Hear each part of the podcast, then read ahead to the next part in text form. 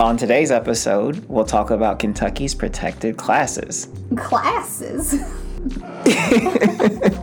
Plasma! What? It's a 90s kid joke. I am a 90s kid. I forgot you don't pop culture. I pop cultured then. ah. I pretty much only know pop culture from before 2006. Ah. It's a little game on the Sega called Earthworm Jim. Oh, I pretty much was like a Sonic only type of gal. The Hedgehog was where it was at. I was a fan of Tails. I was a little more inclusive. How is Tails more inclusive? because he's a protected class. And, like- Because he had two tails instead of one tail?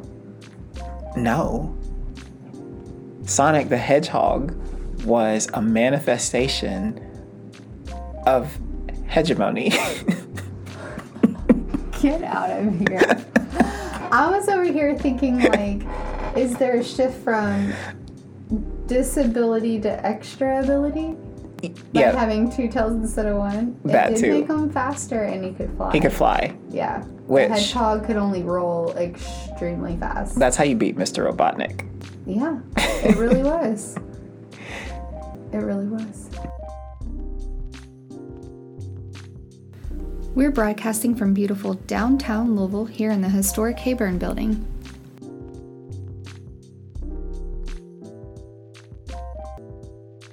Hey, everybody, welcome back to We and You, where we talk about the Kentucky Commission on Human Rights and a little bit about what's going on in our area. I am Terrance Sullivan. And I'm Brittany Cook. So last week we spoke a little bit about our um, 54 year old first case of discrimination and Terrance's sound effects. For those of you that missed that, feel free to check it out on forwardradio.org. This week, Terrance, you want to take the lead? So, this week we wanted to branch out and talk a little bit about the Kentucky Commission on Human Rights and more about what we do, but in a more granular sense. So, what we do here is we protect people from discrimination, but there's a question of who actually are we protecting? And I'll keep using the word protecting for a reason. Um, those people are members of what you would call a protected class. Um, Brittany does not know I was going to ask her this, Yay! but um, what are some of the pro- well? What does it? What do you think of for protected class? First off, when you hear the the phrase, So, when I think of protected classes, and we have talked about this in the past, it's been a while. Um, I love this conversation. So, when I think of protected classes, I think about people who are marginalized and or oppressed in our society that need some more protection surrounded surrounding them. Um, and also, a lot. Oftentimes, these are citizens who utilize more community supports or need more community supports because they've been oppressed um, throughout generations. So, um, whether that be based on sex or orientation or age or ability, um, that's something I'd like to talk to you about more, Terrance, because I know one of the things that we've been trying to figure out is how do we ensure that people know what the protected classes are here in Kentucky? And um, what can that look like? I know last week we m- mentioned having umbrellas. So an example of that that you used was that under sex um, as a protected class we offered pregnancy Yes. to fall in line with that so let's talk about that more what are our pre- protected classes here in this state um, and how does the commission help So, our protected classes are. It, it's not as straightforward as you would think because Kentucky, being Kentucky and Kentuckying things, um, Kentuckying things. That's- yes. You, you know what I mean? To Kentucky things. Um, we have them broken up into separate sections.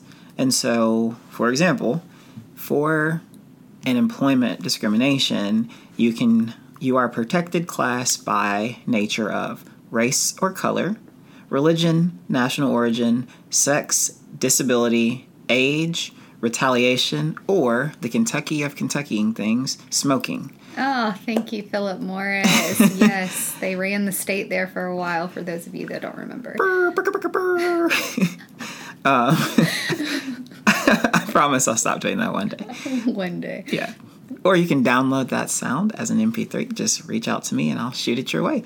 Um, however, in Kentucky, underemployment, those are our protected classes. And what that means is if you feel that you are discriminated against either in hiring or firing or treatment based on those one, two, three, four, five, six, seven, eight classifications, Okay. then you are able to then seek uh, some resolution through our agency, and you can let us know, hey, this company so and so didn't want to hire me because I they said that I couldn't do X, Y, and Z because I am a woman or a man or whatever.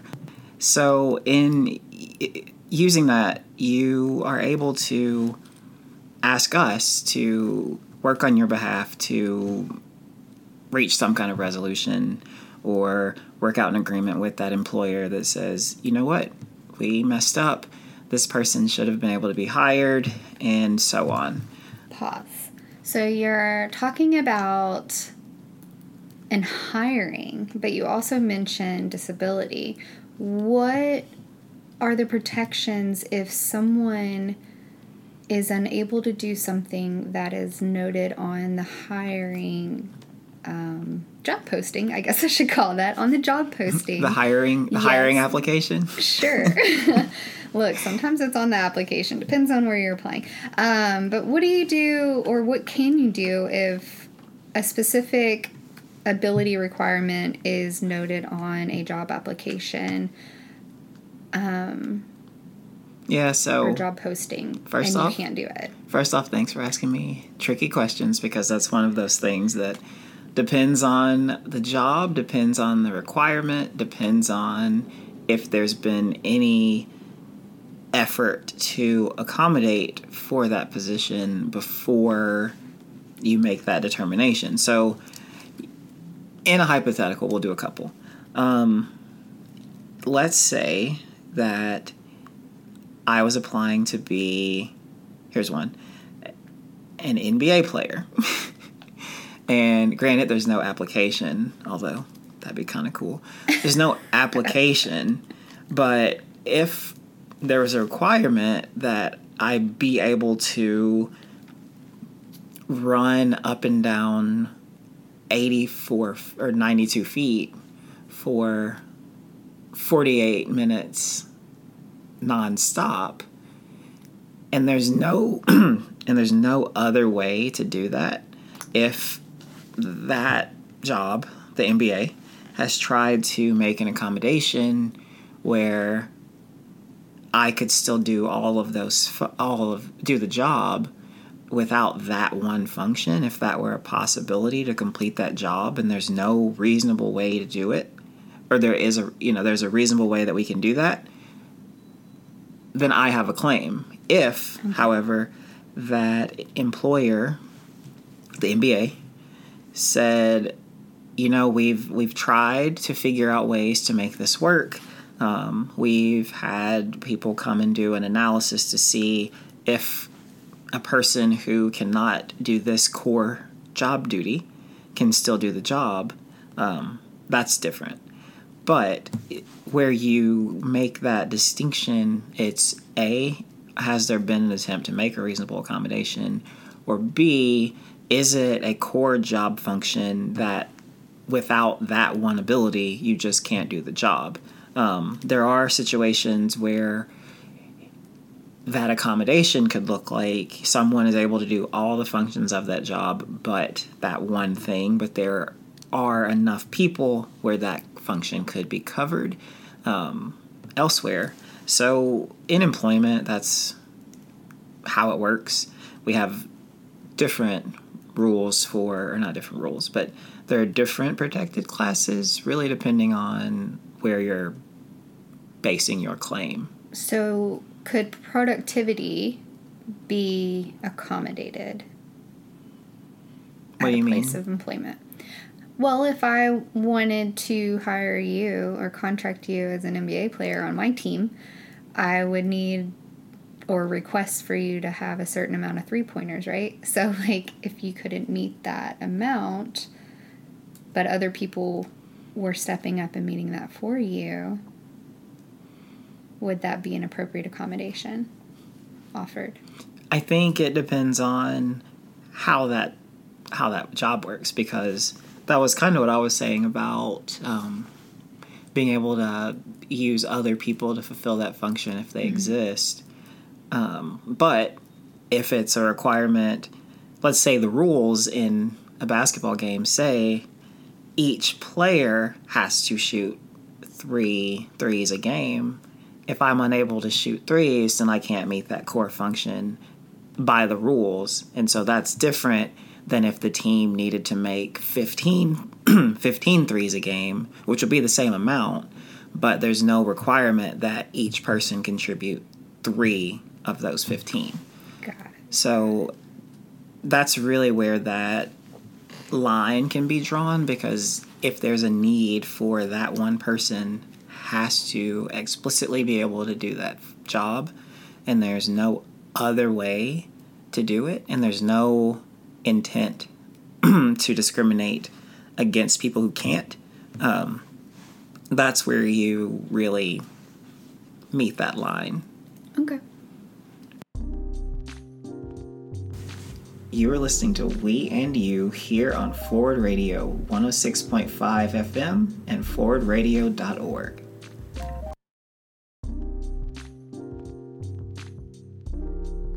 Mm, Let's talk about housing. Housing is a little different because the protected classes are similar. We don't have that extra one for smoking. So I guess you can, as a landlord, say no smoking in the property. Um, but those, it's race and color, religion, national origin, sex, disability. But a new one in housing is familial status. So that's one that is a little different than any of our other areas that have protected classes. And that's not one you see very often. Um, would you mind explaining to the folks listening right now, and even myself, because I know we've talked about this, but we haven't mapped it out. Um, what does that mean? What is familial status? What do you think it means? So, I'm under the impression that that means that if someone is my cousin and moves into condo next door to me, then the landlord is not able to kick one of us out or evict one of us just because it's family. So, familial status, it's it's one of those very comprehensive classes, um, which makes some of these housing cases more interesting or more difficult, depending on how you're looking at it. But an example, um, and I can't say specifics, but we had a couple of these where a prospective landlord or property owner might say, We don't want people with kids, or we don't want people, we don't want um, single moms or single dads, um, because there's some notion that the people with kids it might be loud or the single parent might be leaving a kid unattended at times so they could go work um, See, that makes so much more sense. I'm glad you explained that. it, it could be to keep you and your cousin from living next to each other. I mean, who knows Having how? parties every night. Exactly. but, you know. Yeah, if you're if you're loud and crazy and and wild as you are, as people can tell by listening to your voice. um, but no, it's it's more about what's that structure of the household that someone might then use as a basis to discriminate against you. Um, that has been challenged or discussed in relation to other types of rights and discrimination, which we will get to. Um, but that also, since we're talk- since we talked about umbrellas to start the conversation, um, those have now been categorized in the umbrella of sex. So we can come back to that, but housing is very important, and it's interesting um, to know how often these types of things happen. And one of the issues with housing is we have so many people who fit under sometimes multiple categories that it's which one do we use as a basis for discrimination as opposed to trying to find one they're sometimes tied with race and color with national origin or familial status and sex or race national origin and religion? Sometimes those all go together. Um, that makes a lot of these a little bit more difficult. Even familial status you might say some families might tend to be larger and you don't want 20 people in your three bedroom because you worry about how they're going to utilize that space and so um, those types of discriminatory acts are what we try to safeguard against Okay. So if someone's filing a complaint though and they fall in line with with more than one protected class that's been discriminated against, um, can they file the complaint on more than one? So generally, you wouldn't file on more than one. Okay. Um, in that conversation with the intake unit or with the investigators, most likely the intake unit, you could find the motivating factor and use that as the basis for the entire claim or whatever you're doing. Okay. That makes sense. But generally, it's there's normally something that's a lot more aggressive or prevalent than the others. So it's an easy way to mark that. So we talked about employment and housing. What about public accommodations? What are the protected classes with that? And what all can public accommodations or even generally All these hard questions. cover?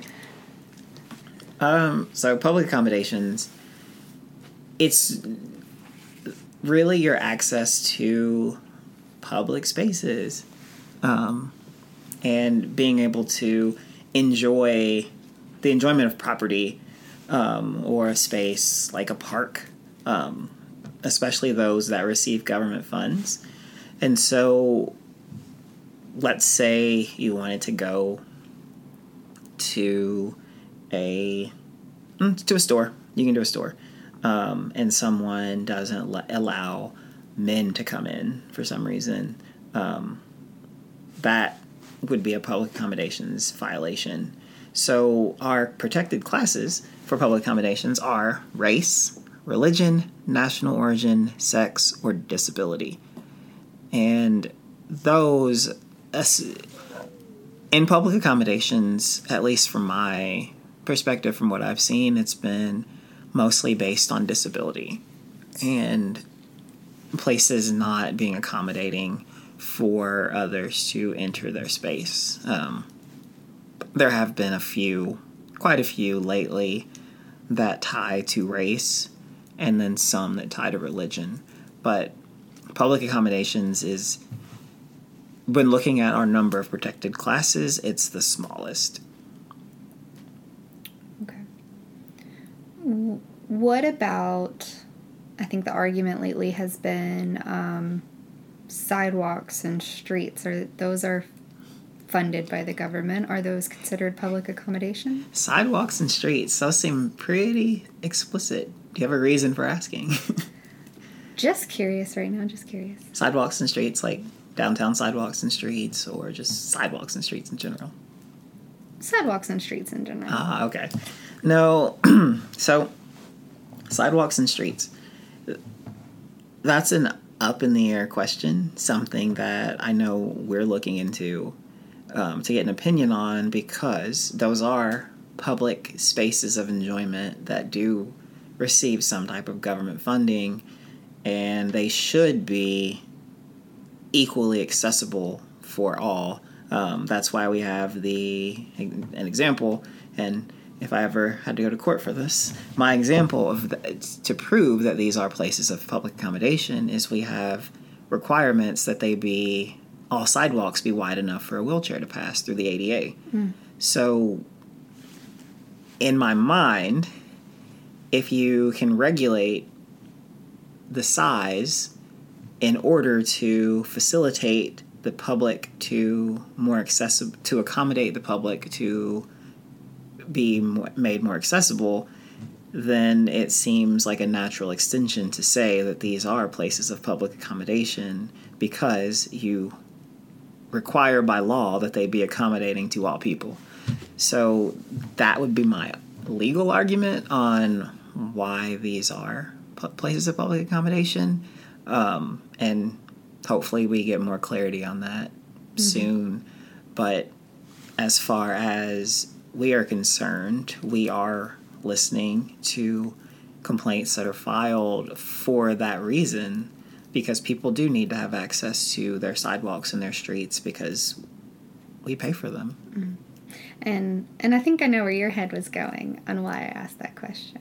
Probably. But I'm gonna sideswipe and probably surprise you by saying that there there are many sidewalks um, throughout the city of Louisville, anyways, and I'm sure throughout the state that um, are not accommodating, and not because they're not wide enough, but because they're not well kept enough. And so you have these breaks in the sidewalk and um, less access to areas of need, such as going to the grocery store, because even if you are using um, a route of accessibility, such as a wheelchair, you mm-hmm. may not be able to get the chair to move over some yep. of these cracks and um, missing concrete pieces that we see sometimes. That is a that is a side swipe. Um, however, I those are included, but I will say those take a different step because normally sidewalks are kept by a municipality and I know for Louisville because I worked in a Metro Council office where this was an issue a lot broken sidewalks in um, West Louisville and sidewalks that just over time they never took care of them so they turned into half grass half sidewalk mm-hmm. and so they're impassable um, the first step with those is reaching out to the code enforcement or someone of that municipality and saying these are impassable. And then, if there's no desire to fix those and make them accessible, then you still do have a discrimination complaint that you could potentially okay. file because they've been made aware that this is impassable and this doesn't accommodate someone with this type of disability. And so that's when you would have that type of claim. Um, the last piece, and this is something that people don't really know that we do claims for, but financial transactions. Um, that is also has its own protected classes, which are race and color, religion, national origin, sex, and disability. And so, let's say someone has felt that they were denied being able to purchase something, we'll say a car, because of their nationality. And so we'd be able to take that and file against, I guess that would be a car dealership or some seller. But that's not one that people commonly think of. And so just wanted to bring that up before we break, just because I wanted to make sure that we did touch on the fact that financial transactions are something to um, be considerate about um, in the aspect of. And let me um, let you take that break because I have a question for that when we get back. For those of you just tuning in, you're listening to We and You with Terrance and Brittany here at 106.5 FM Forward Radio. Stay tuned for more radio from the people, by the people, here on your grassroots community station, WFMP Louisville. Today's episode, we're talking about protected classes and what they mean, and what are some of those protected classes around our state. So, about that question, ma'am, what are you going to ask me? Uh, yes, so we recently had some incidents in the news that popped up um, that discussed housing, um, but also um, financial transactions. So there are. Ah, that one. yeah, see, you know where I'm going now. I do. Um, so for those of you who who haven't um, seen or or heard or or just want to hear a little bit more about it, um, recently in Louisville, it was kind of brought to more people's attention that um, there are landlords who can choose to continue their filing on eviction based on um, inability to pay, even once they are offered the funds to pay or even back pay um, any rent not previously received. They can say, No, I don't want it. I'd rather you just be evicted at this point.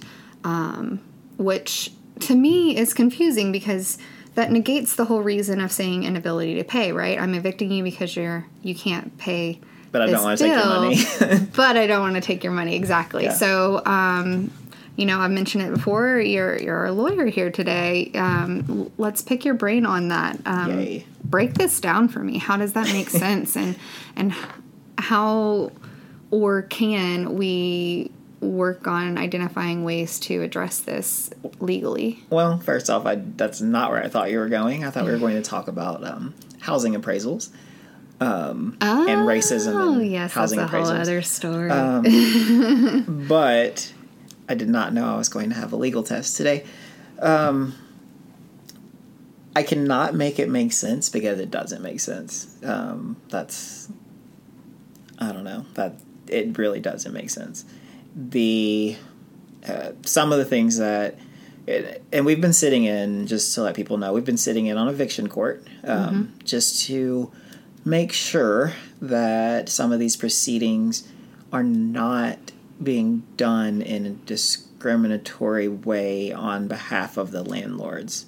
The judges have been very um, good about especially recently about offering up referrals and letting people know about services that may be available to them. Mm-hmm. And that goes to your point, Brittany, about the landlords who refuse to accept the payment that is coming from one of those referred sources. We can't make people take other people's money. Um, however, for any landlord, and I'm not a judge, I know judges, and I, I want to ask some of them about this for next week, but I would assume any judge who is hearing a case for eviction for inability for non-payment of rent would negatively view the motion for someone to be evicted if there was an opportunity for them to get payment for that same action. And so if I'm a judge, I would either dismiss the eviction outright or make that part of the condition that they accept the payment that's offered. And because that's at the end of the day, um, I'll speak on their side first. At the end of the day, their job as a landlord is to provide that space for money. It, it doesn't say it has to be money that came out of this specific bank account that went through this spe- these specific channels. Mm-hmm. I mean, there mm-hmm. might be a lease or two out there that says that, but I find it unlikely. Um, so that's where I would go if I were a judge. If I were the attorney for the landlord, however, the only non discriminatory reason um, I could think of for refusing this service is if it was a chronic inability to pay that you as a landlord or landlord's attorney feels would come back once this extra service that's helping cover the cost is gone and you are just delaying the inevitable. And it's not free to file for these things in the court proceedings and all of that. And so they might and i i'm not sure. I don't know. I'm not a landlord. Um, but maybe they're saying that they're just getting their property together now instead of doing this again next month if there's no supplement that's helping people pay. But again, and this is why we are sitting in on eviction court, that may not be the rationale, and there, there might be people who are doing it to further some discriminatory practice under the guise of inability to pay, but then saying, no, they really couldn't pay, but you know, this person's trying to pay, but that's not them, so it doesn't count. That's that's not how money works. Um, if anybody is listening and wants to give me uh, money, I'm not going to say, um, nope, it didn't come from your savings, it came from your checking, so I don't want it. And if anyone wants, same thing, if anyone wants to donate money to Louisville Forward Radio, I guarantee they will not say, no, don't send it. Please don't send it. They will say, please send it to us. We take Venmo. Um, so I don't understand the landlord perspective in this, but I guess I can make that one argument and that's it. Mm-hmm. Yeah. So I want to have fun today. we are not already having fun. Uh, well, we're talking about, you know, people going to court. So that's that's not, true. That's true. Unless right, it's where can we go from here? Yeah. So I wanted to play a game. Oh goodness. Is it like Jeopardy? I'm really good at Jeopardy. Mm, yeah, it's like Jeopardy. Okay. But not. So. Supermarket sweep. Oh, I would love to play Supermarket Sweep. But I wanted to ask you questions, and then I will give you some answers, but I just wanted to talk about protected classes in a fun way. Okay, okay. So, first off, we've seen the most that we have in Kentucky is eight and that's in employment because we add smoking. Mm-hmm. What state do you think has the most protected classes? Um, hmm. And you can name a few because it's debatable who has the most. I mean, I'd say I'm probably going to go to our, our larger populate, populated states. So, I mean, California. Ding, ding, ding. New York City. New York City's not a state. I mean, New York State. Ah, yes. This is what happens when you haven't had enough coffee, ladies and gentlemen. Um, it's okay. We live in Louisville, the state of Louisville, so it's cool. The state of Louisville. Yeah. yeah. Um, Kentucky, that is, not Kansas, y'all. Um, is New York on the list, though? New York is on the list. Okay, New York's on the list. Hence the ding, ding, ding. Sorry. Oh, I missed the ding ding ding. There See, we go. We gotta make it louder. Yeah. Um, Colorado. I'm trying to think of a little bit more progressive leaning states. I feel like those are looking at how to assist the marginalized classes a little bit more. Colorado does not have the most, but they have one of the most interesting, which we'll get to. Oh, I'm excited to hear this. um, I don't know. I want to go with a random like Massachusetts or something Ooh, along those lines. That's a good point. one. We will see. I think you're going to hear ruff, ruffling paper, so I apologize, but my printer was not working with me today. So, Massachusetts, they. I say it? yeah. They have more than us, obviously, but they also have some interesting ones, some that I really like that I find interesting and worth discussion.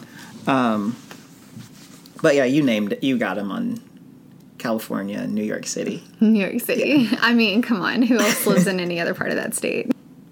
Anyway, so the weirdest one, what do you think would be a very. If you were going to say, what's a protected class that you probably think exists, but it's strange that it does? Oh, I mentioned this to you a couple of months ago. I was kind of back and forth. I didn't know if it did exist or not, um, or if it would really make sense. But um, your your political ideology or or party that you're a part of, would that fall in line with a protected class? It could. I haven't seen one that specifically said that. However, We're a nonpartisan radio show. yes, um, that could be a very interesting one to look for. I didn't even look for that as a. My guess would be that it's not one, but it probably is because I'm often wrong. Are you? Yes, I am. Why do I keep asking you all the questions? I don't know. I can stop talking right now and we can be done. Stay tuned for more radio from the people, by the people, here on your grassroots community station, WFMP Louisville. We are independent, not for profit, listener sponsored, volunteer powered community radio, and we rely on your contributions to stay on air. Please go to forwardradio.org, click participate to get behind these microphones, and click donate if you like what you're hearing and want to help sustain it. Consider sponsoring an entire day's broadcast with a gift of just $20 to Forward Radio.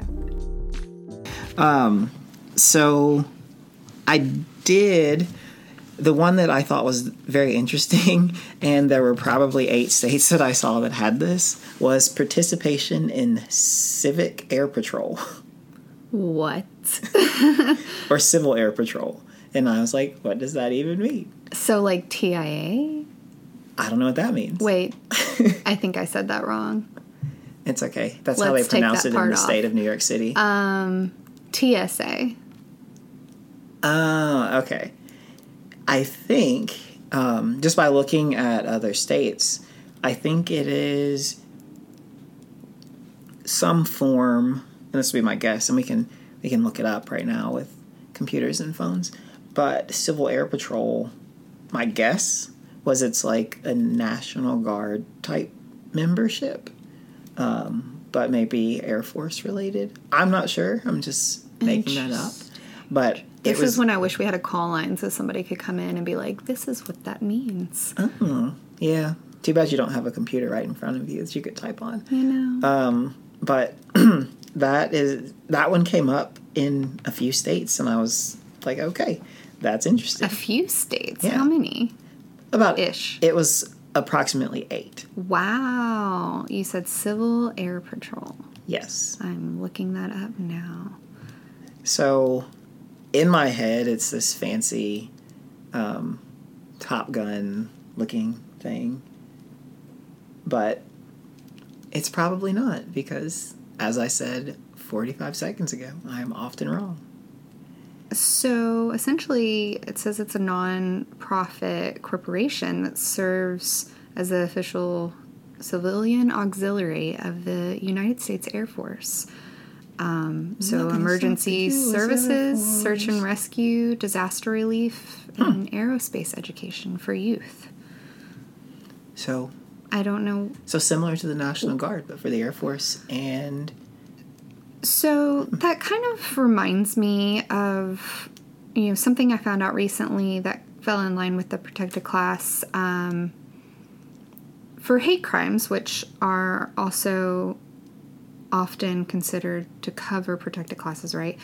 Um, that covers peace in Kentucky, peace officers as well um, as firefighters. So this kind of reminds me of that. It's it's covering an employment or some or type, type- of some type, type of of civic participation. civic participation. Yes, sure. Um, I mean, technically, what we do, the commission is civic participation, correct? It is. So, So if anyone if anyone says anything bad about us, if you don't listen, then that is a hate crime. So Sorry, we guys. have um, a very minimal amount of civic service folks that are being protected um, alongside other protected classes. I'm just kind of curious on why that would be. And I think it kind of falls back into part of one of the things that we talked about last week, you know, choice versus what you were born into.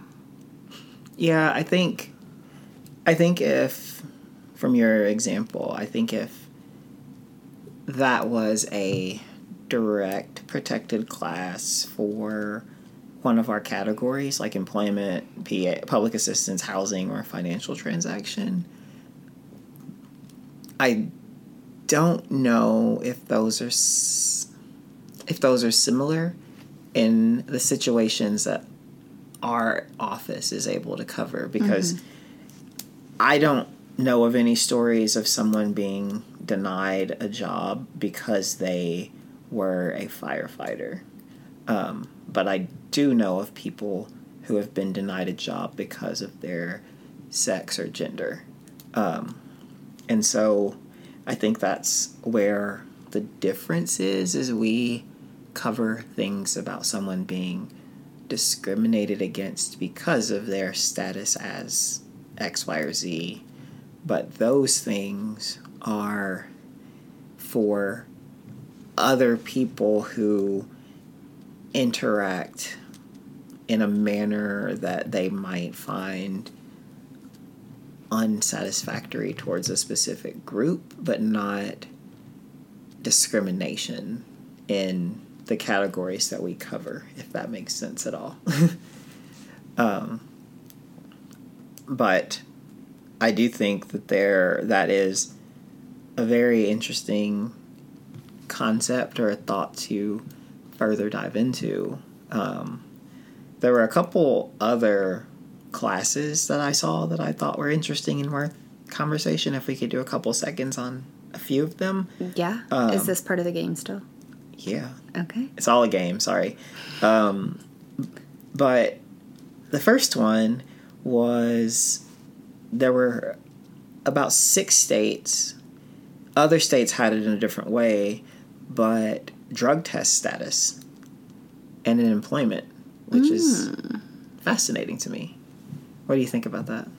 I mean, that's not unheard of. Um, we, you know, what was it, just three years ago, um, had a lot of back and forth about that going on with not only whether employers should have to maintain someone who, say, tests positive for certain drugs, but also to assist with people who are obtaining government assistance that may test positive for a substance. Um, so I'm not surprised that that would be something that that would fall in line under protected class um, because you know I guess the argument would be that it would ensure that people can't get fired Yeah. for testing positive. I know um, there are specific agencies and businesses that will say that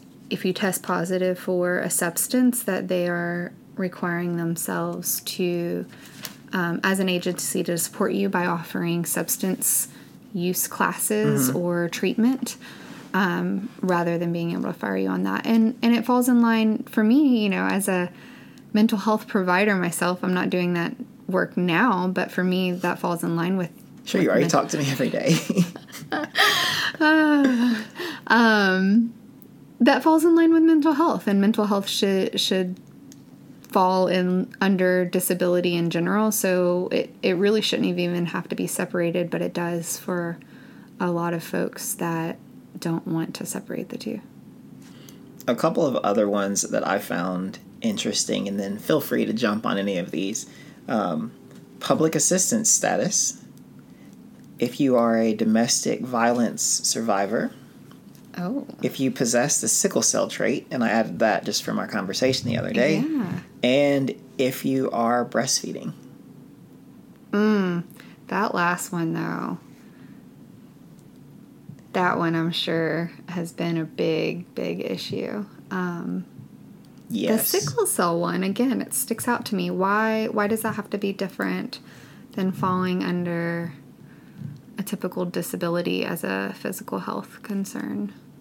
you know, I'm I'm curious, um, and as someone who has the sickle cell trait, um, I was wondering the same thing. I think one, um, for people who don't know about sickle cell, um, in America, it is generally black people who have it. Um, it was a genetic adaptation or adaptation to conditions in higher, hot, warmer climate areas.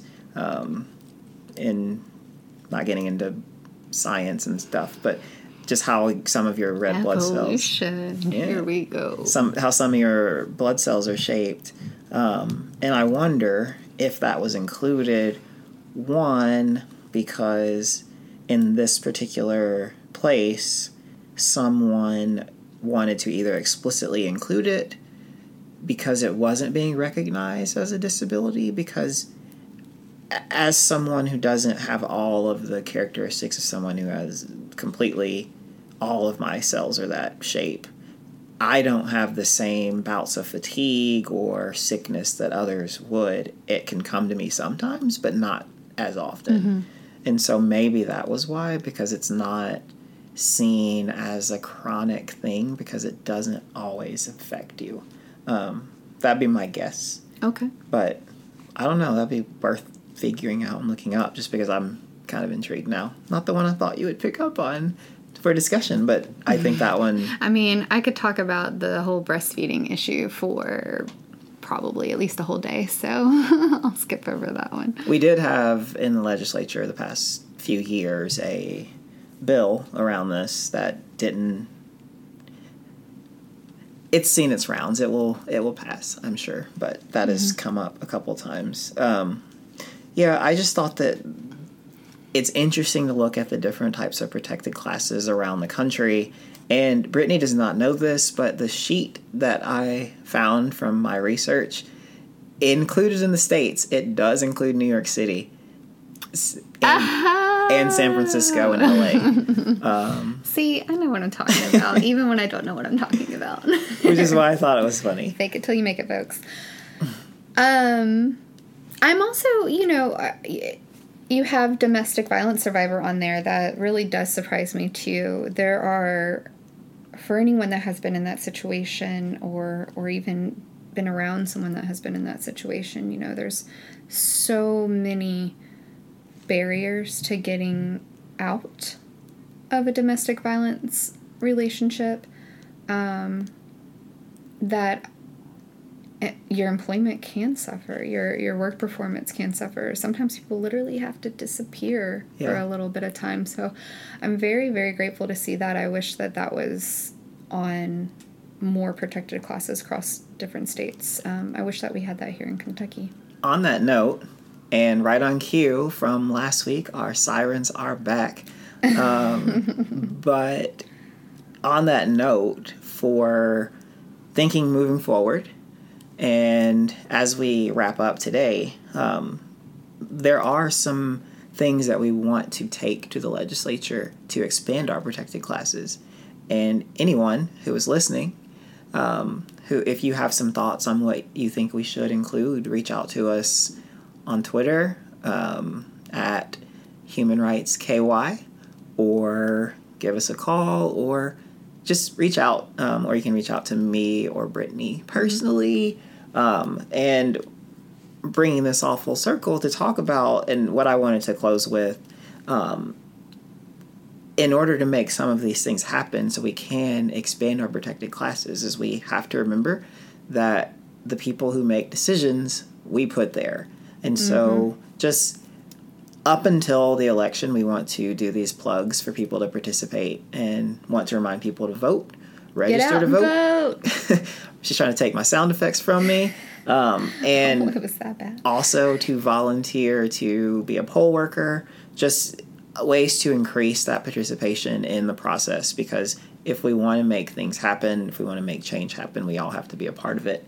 Um, so, And for those that are worried about, you know, any kind of concern for contracting coronavirus, um, Kentucky has now opened their portal for portal for absentee voting. So please feel free to jump on and fill out your request for an absentee ballot.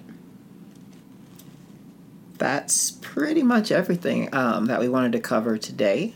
But um, as we look forward to next week, just wanted to remind everyone that we are here to create this space for people to join us on our walk towards a non discriminatory Kentucky.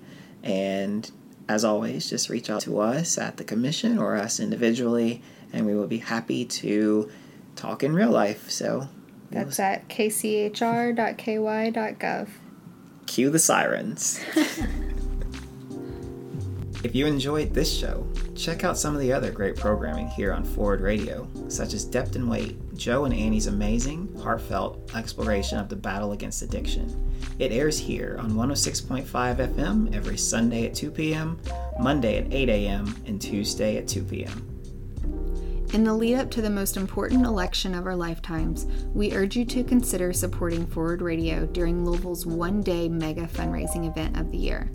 Forward Radio's community connecting, democracy defending programming is more important now than ever before, and we need your support to help us pry open that fast shutting door of media in the public interest.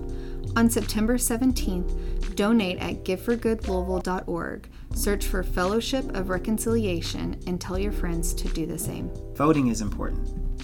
This year, with the addition of absentee and early voting, information is a key part of that participation. Make sure your voice is heard this November. Before October 9th, go to govoteky.gov to request your absentee ballot or get key details on this upcoming election. Remember, early voting begins October 13th and the general election is quickly approaching on November 3rd. At We and You, Brittany and I want to thank you for taking part in our democracy and moving this state and country forward.